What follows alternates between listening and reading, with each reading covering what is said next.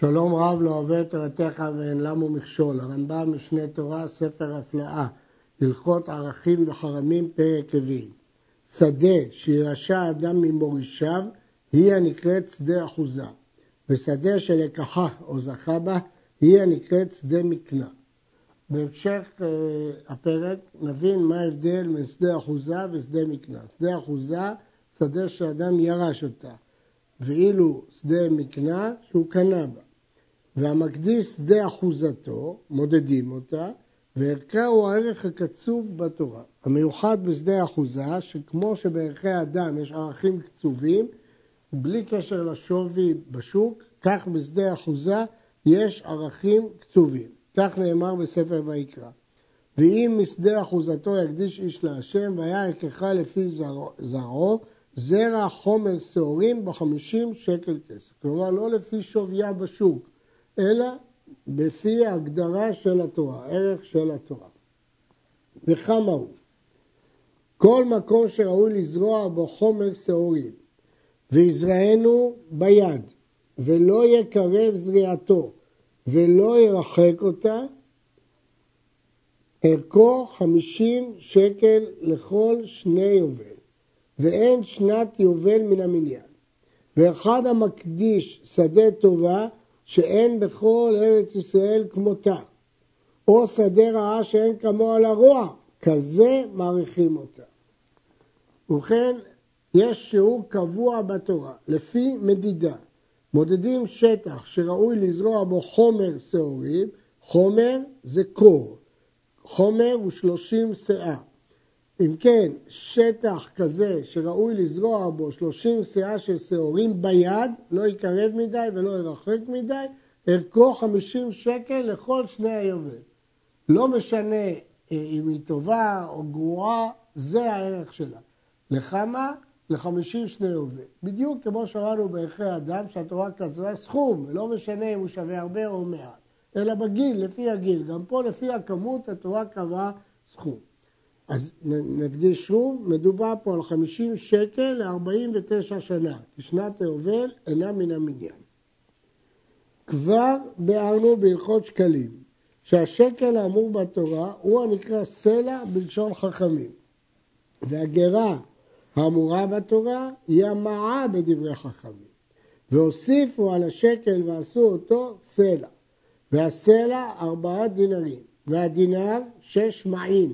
והמעה שני פונדיונים. נמצא בכל סלע ארבע דינרים כפול שש מעין כפול שני פדיונים. כל סלע, כמה הוא? נמצא לכל שנה סלע ופונדיון. שאף על פי שהסלע שמונה וארבעים פונדיון, כשייתן פונדיונות לקח סלע מן השולחני, נותן תשעה וארבעים. נסביר. המושג כסף, שקל שכתוב בתורה, הוא הנקרא סלע בזמן בית שני. חכמים הוסיפו עליו ועשו את משקלו כמשקל סלע. וכמה משקלו? 384 שעורים בינוניות. כך כותב הרמב"ם בהלכות שקלים. עכשיו סלע הוא ארבעה דינרים, ודינר שש מאים, ומעה שני פונדיונים. אם נכפיל את זה נגיע ל-48. אבל כיוון שגם צריכים לשלם לבנקאי קצת בשביל לפרוד את הסלע בפונדיונות, אז החשיבו את זה ל-49. 49, יש 49 שנים, נמצא שלכל שנה סלע ופונדיון. כי אם תחלק 50 שקל סלע, 50 שקל ל-49, אז יש לי שקל מיותר שצריך לחלק אותו לכל 49, אז לכל שנה פונדיון, שקל ופונדיון. החומר הוא הקור, והוא שני לתחים, והלתך חמש עשרה שאים. נמצא החומר שלושים שאה, שהן עשר אפות, כל שלוש שאים אפה. כבר ביארנו בהלכות שבת, שהמקום שיש בשיבורו חמישים אמה על חמישים אמה הוא בית שאה, והוא מזרע שאה. עכשיו אנחנו מחפשים לא שאה, אלא שלושים שאה. אז אם המקום שזורעים בו שאה הוא 50 אמה על 50 אמה, מהו השטח שזורעים אה, לא שאה אחת, אלא 30 שאה, שזה החומר, שזה הכור, נמצאת למד שהמקום שיש בשיבורו חמישה ושבעים אלף אמה, שהוא בריבוע 274 אמות, על 274 אמות בקירוב, הוא בית קור והוא זרע חומר שעורי. כן, הרמב"ם עשה חשבון, שכיוון שאנחנו יודעים מה זה בית שאה, לפי חצר המשכן, מזה אנחנו יכולים להכפיל בשלושים ולדעת מה זה בית חומר, זרע חומר שעורים, שהוא, שיש בו 70 אלף וחמישה מרובעות. זאת אומרת 274 על 274 זהו אה, זרע חומר שעורים וזהו בית כור. כיצד דרך החשבון בערכי שדות? הרי שהקדיש שדה אחוזתו ונשאר ליובל שמונה שנים. דהיינו, הוא לא מכר את זה מיד אחרי, הוא לא הקדיש את זה מיד אחרי שנת היובל, אלא הקדיש את זה שמונה שנים לפני היובל. חוץ משנת היובל שנה בחשבון, כמו שבארנו.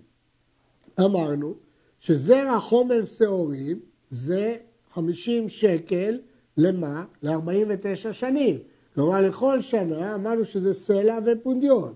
כל הרוצה לפדותה מיד ההקדש נותן לכל זרע חומר שעורים שמונה סלעים, כי יש שמונה שנים, ושמונה פונדיונות, שמונה סלעים ושמונה פונדיונות. ואם רצו הבעלים לפדותה, אבל אם הפודה הוא לא אדם זר אלא הבעלים, יש דין שהוא מוסיף חומש. נותנים עשר סלעים ועשרה פדיונות, לפי שהם מוסיפים חומש. וכן כל חומש האמור בתורה צריך שיהיה הקרן עם התוספת חמישה. נמצא שיוסיף רביע הקרן. בעצם החומש הוא מבחוץ, כלומר הוא צריך להוסיף רבע כדי שבסוף החומש יצא חמישים. וכן אם פדת אשתו של מקדיש או אחד מיורשיו, הרי אלו מוספים חומש. אם כן ההלכה היא לכל שנה נותנים סלע ופונדיון, אם הפודה הוא הבעלים או אשתו או יורשיו, הם צריכים להוסיף חומש. אה, מדוע? הרמב"ם בסוף הלכות תמורה כותב ירדה התורה לסוף מחשבת האדם וקצת יצרו הרע שטבע של אדם נוטה לחוס על ממונו, אף על פי שנדר והקדיש, אפשר שחזר בו וניחם ויפדה פחות משוויו. אמרה התורה, אם פדה לעצמו, יוסיף חומש, כדי לחוף את יצרו ולתקן את דעותיו. הלכה ו' נשאר ליובל ארבע שנים. נותן הפודה, אמרנו סלע ופונדיון לכל שנה, ארבעה סלעים וארבעה פונדיונות לכל חומר. כמובן, אם השדה יותר גדולה, אז לכל חומר, לכל בית כור, זאת הכמות. ואם הבעלים פדו אותה, נותנים חומש. וכן, לפי חשבון זה סלע ופודיון לכל שנה, ואינו נותן שנה בשנה, אלא נותן הכל כאחד. המשנה אומרת, אם אמר הריני נותן דבר שנה בשנה, אין שומעים לו. כתוב בתורה, וחישב לו את הכסף, שיהיה כולו כאחד. נשאר בינו ובין היובל שנה. אם הוא הקדיש את שדהו רק שנה לפני היובל, אינו יכול ליתן סלע ופונדיון לפדותה. אי אפשר לפדות אותה. למה? שנאמר וחישב לו הכהן על פי השנים הנותרות, לשון רבים. אינה נפדית בגירעון כסף, אלא קודם ליובל בשתי שנים או יותר. כיוון שכתוב בתורה בלשון רבים, שנתיים, אז זה רק שתי שנים. כמובן, אם הוא ירצה לתת 50 כסף, ודאי שהוא יכול. אבל הוא לא יכול לתת סלע ופדיון. נשאר בינו ובין היובל שנה וחודשים. שנה וכמה חודשים, לא שנים שלמות. אם רצה הגזבר לחשוב החודשים שנה וייתן שני שקלים ושני פדיונות לכל זרע חומר, אז זה מותר. לפי שאין מחשבים חודשים להקדש, שנאמר על פי השנים הנותרות. שנים אתה מחשב להקדש ואין אתה מחשב חודשים. לא עושים חשבון של חודשים, ולכן ההקדש יכול לתבוע במקום החודשים האלה שנה. אומר הרמב"ם, מה ההיגיון בזה? מדוע ירצה ההקדש לחשב חודשים? ודאי שתמיד ההקדש ירצה לחשב שנה. נכון, אבל כך כתוב בגמרא, ואומר הרדווז, גזירת הכתוב הוא שיהיה הדבר מסור לגזבר ההקדש. שיעשה חודשים כשנה. עד עצמו אומר שיכול להיות שצריך לתקן את דברי הגמרא בצורה אחרת.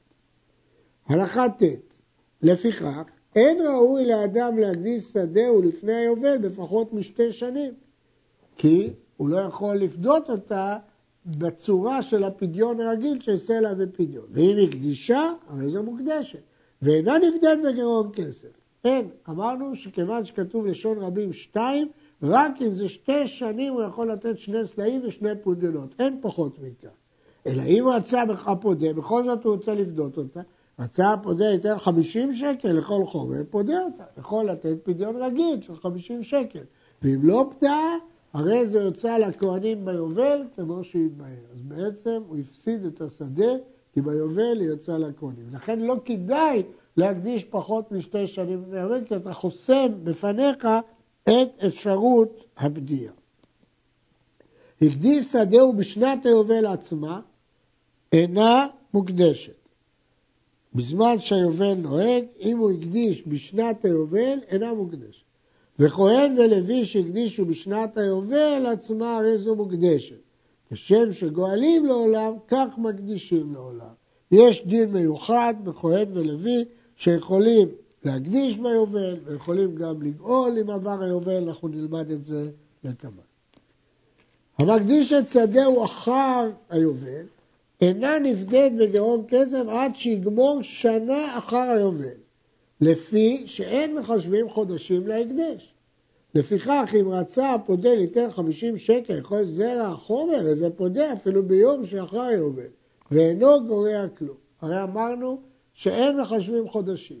אז לכן צריך שתעבור שנה, ואם עוברת שנה, אז הוא יכול לתת בשנה הבאה סלע ופודיון לכל שנה.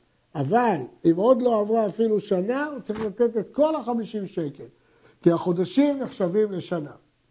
ולכן הוא חייב לתת את כל החמישים שקל.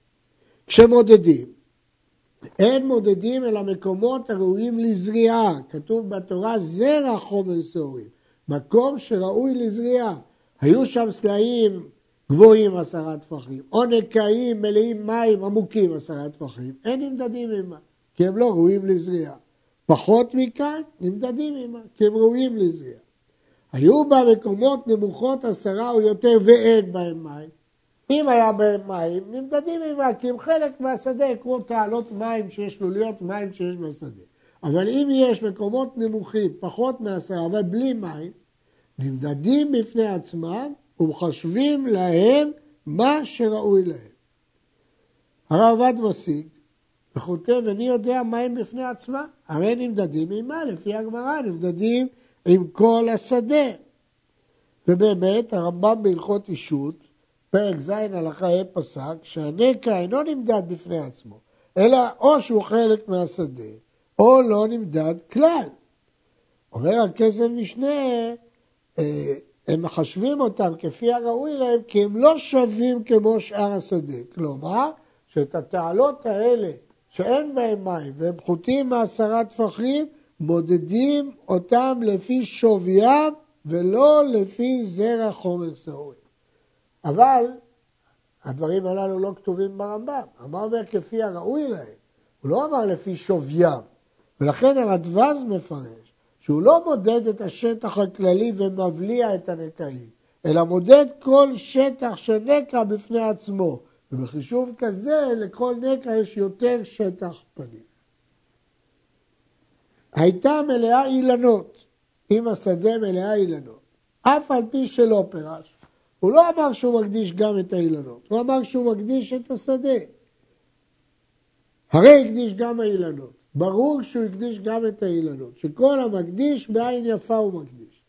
זה לא כמו מוכר, שמוכר יש מחלוקת אם זה בעין יפה או בעין ירה. מקדיש, בוודאי שהוא מקדיש בעין יפה. ומחשבים את האילנות בשוויהם, והקרקע מודדים אותה, ויהיה ערכה סלע ופודיון לכל שנה, זרע חומר כמו שבארץ. אומר הרמב"ם, נכון שהוא הקדיש את האילנות, אבל הדין של זרע חומר שעורים 50 כסף זה נאמר בזרע, בשדה שראויה לזרעה, לא באילנות. אז איך נאמוד את האילנות? לפי שוויים, כמה שהם שווים. אבל הראב"ד חולק וסובר שגם האילנות נמדדות יחד עם השדה, על גב השדה, ולא בנפרד. ט"ז המקדיש שדה שאינה ראויה לזריעה, והיא הנקראת טרשים, פודים אותה בשוויה, היא לא זרע חומר, אי אפשר לזרוע שם, זה סלעים. אז ברור שפודים אותה בשוויה. וכן, המקדיש את האילנות בלבד, פודים אותה בשוויהם, כיוון שהוא הקדיש רק אילנות, בכלל בלי שדה, אז בוודאי שפודים אותם בשוויהם. היו האילנות, שלושה אילנות לתוך בית סאה, ולא פירש האילנות בלבד הוא שהקדיש. האיש לא אמר שהוא מקדיש רק את האילנות. הרי זה הקדיש את הקרקע ואת האילנות שביניהם. מדוע? כי זה דרך לנטוע במרחק של בית שאה שלושה אילנות. זה נטייה סבירה. כיוון שזה נטייה סבירה, אז בעצם הוא הקדיש את הקרקע ואת האילנות, כמו שלמדנו שכל המקדיש בעין יפה הוא מקדיש.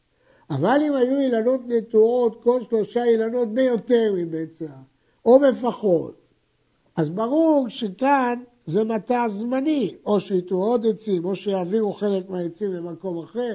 אם זה צפוף, ודאי שיעקרו חלק מהעצים.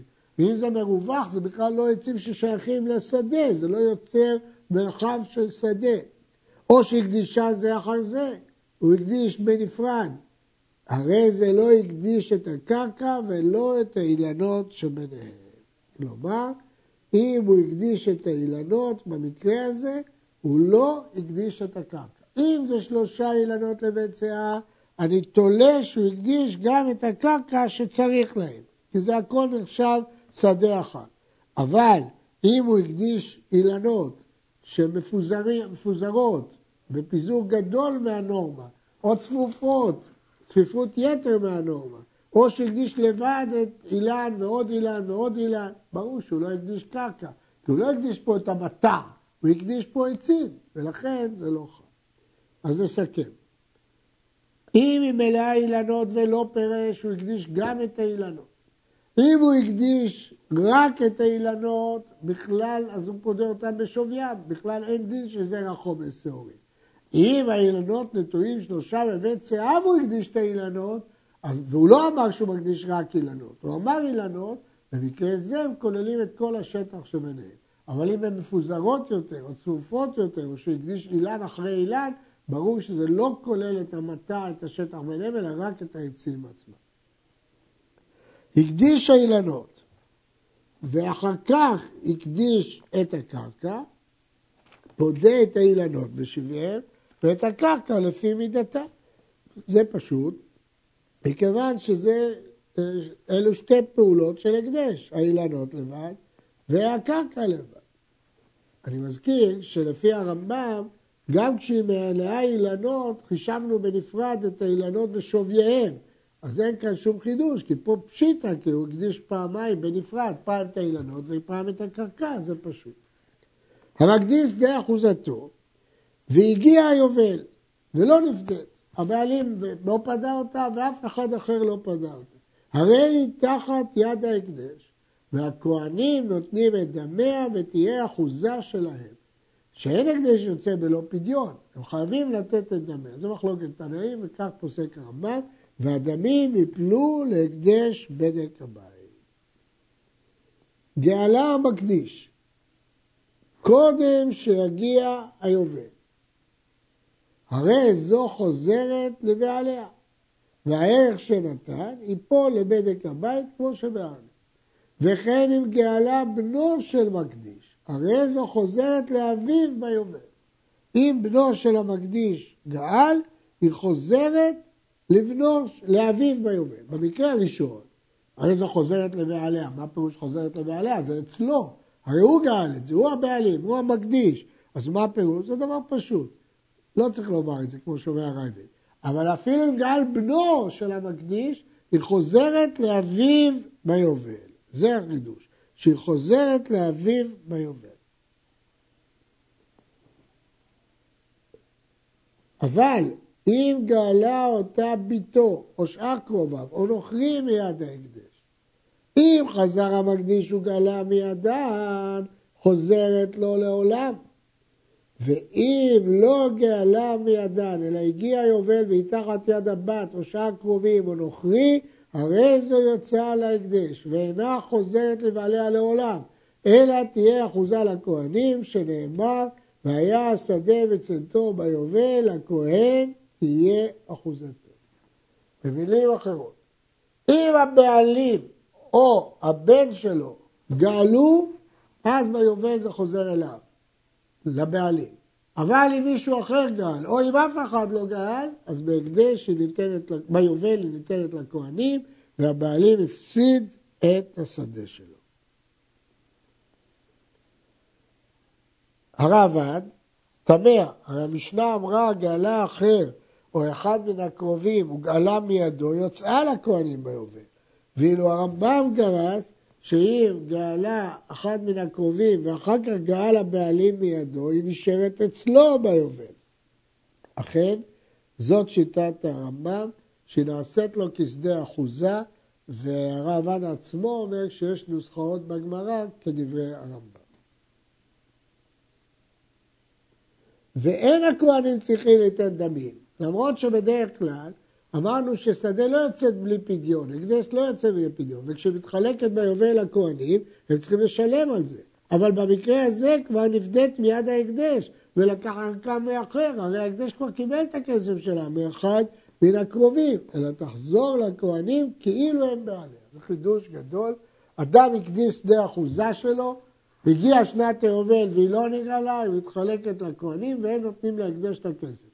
אבל אם גאל אותה אדם מהקרובים שהוא לא בנו, אז ביובל היא חוזרת להקדש. הוא יפסיד לעולם והיא נותנת לכהנים, והכהנים לא צריכים לתת את דמיה, כי כבר מישהו שילם להקדש את דמיה. במה דברים אמורים? בישראל. אבל אם היה מקדיש כהן או לוי, הרי זה גואל לעולם.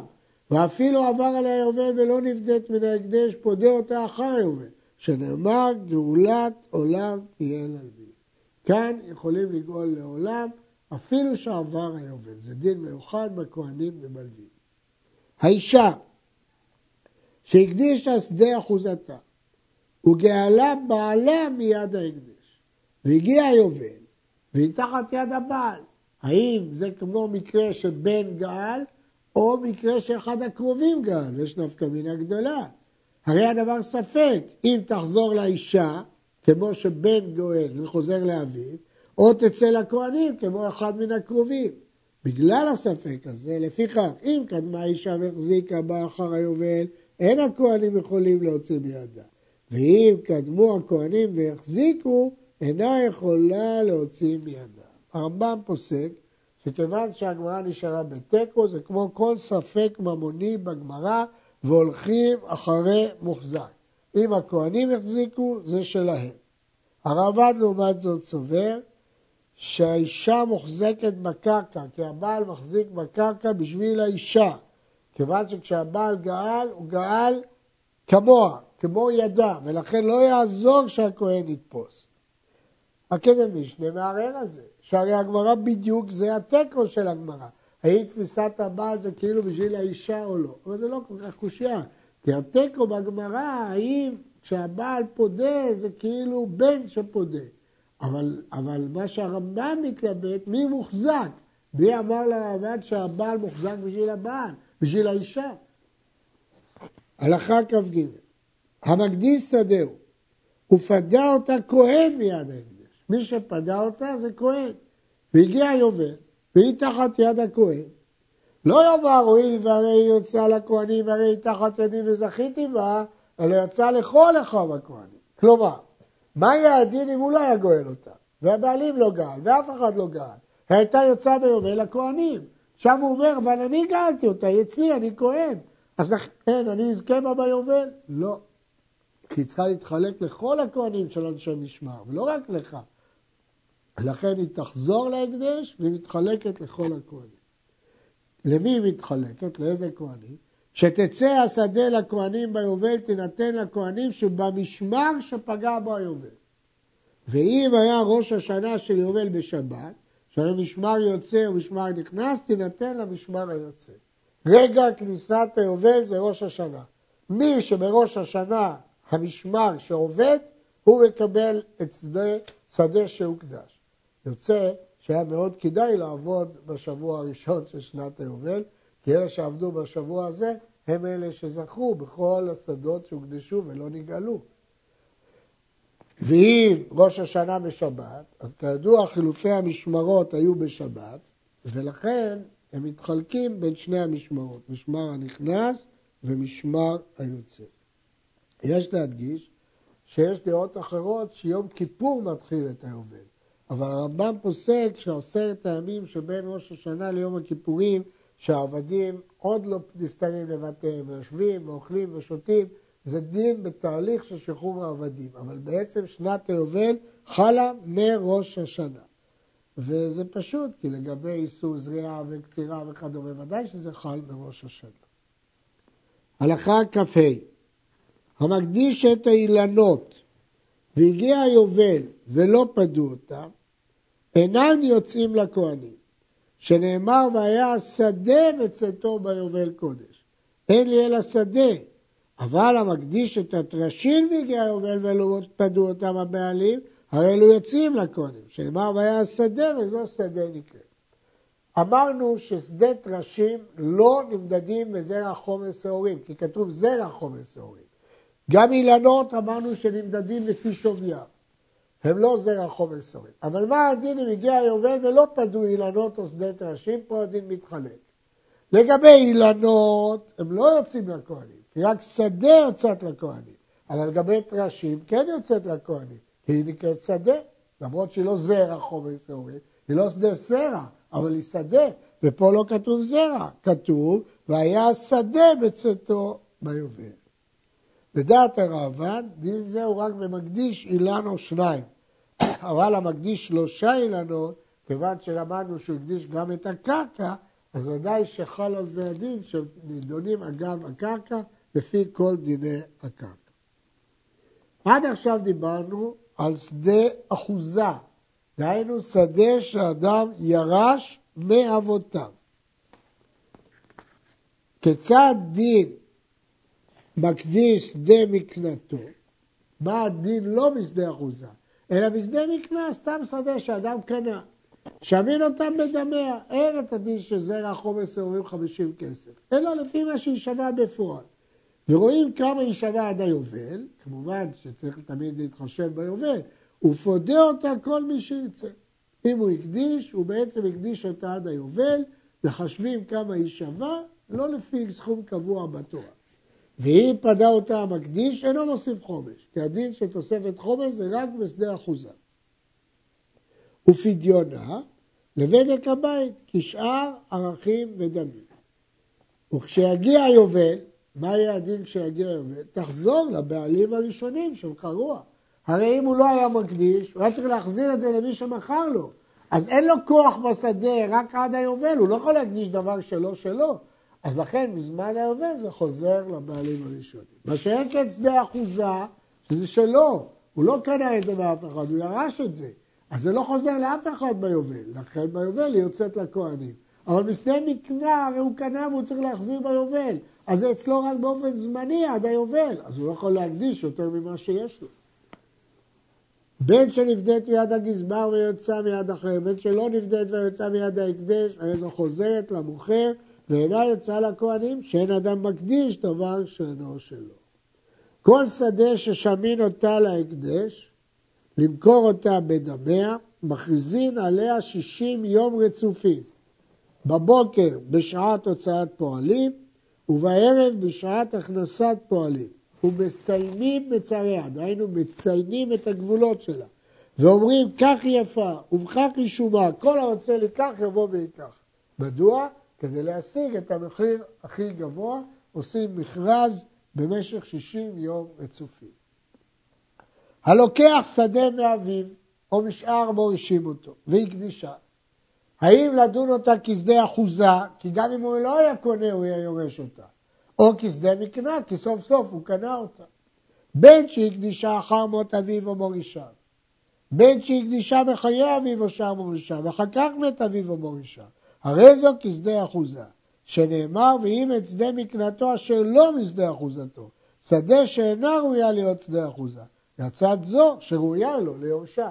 כיוון שהשדה הזאת הייתה לו ראויה ליורשה אם הוא לא היה קונה אותה, אז כבר היא נקראת שדה אחוזה ומקבלת את כל הדינים של שדה אחוזה, כלומר זרע חומר שעורים ויוצא בשנת היובל לכהנים, כל מה שלמדנו בשדה אחוזה. עד כאן.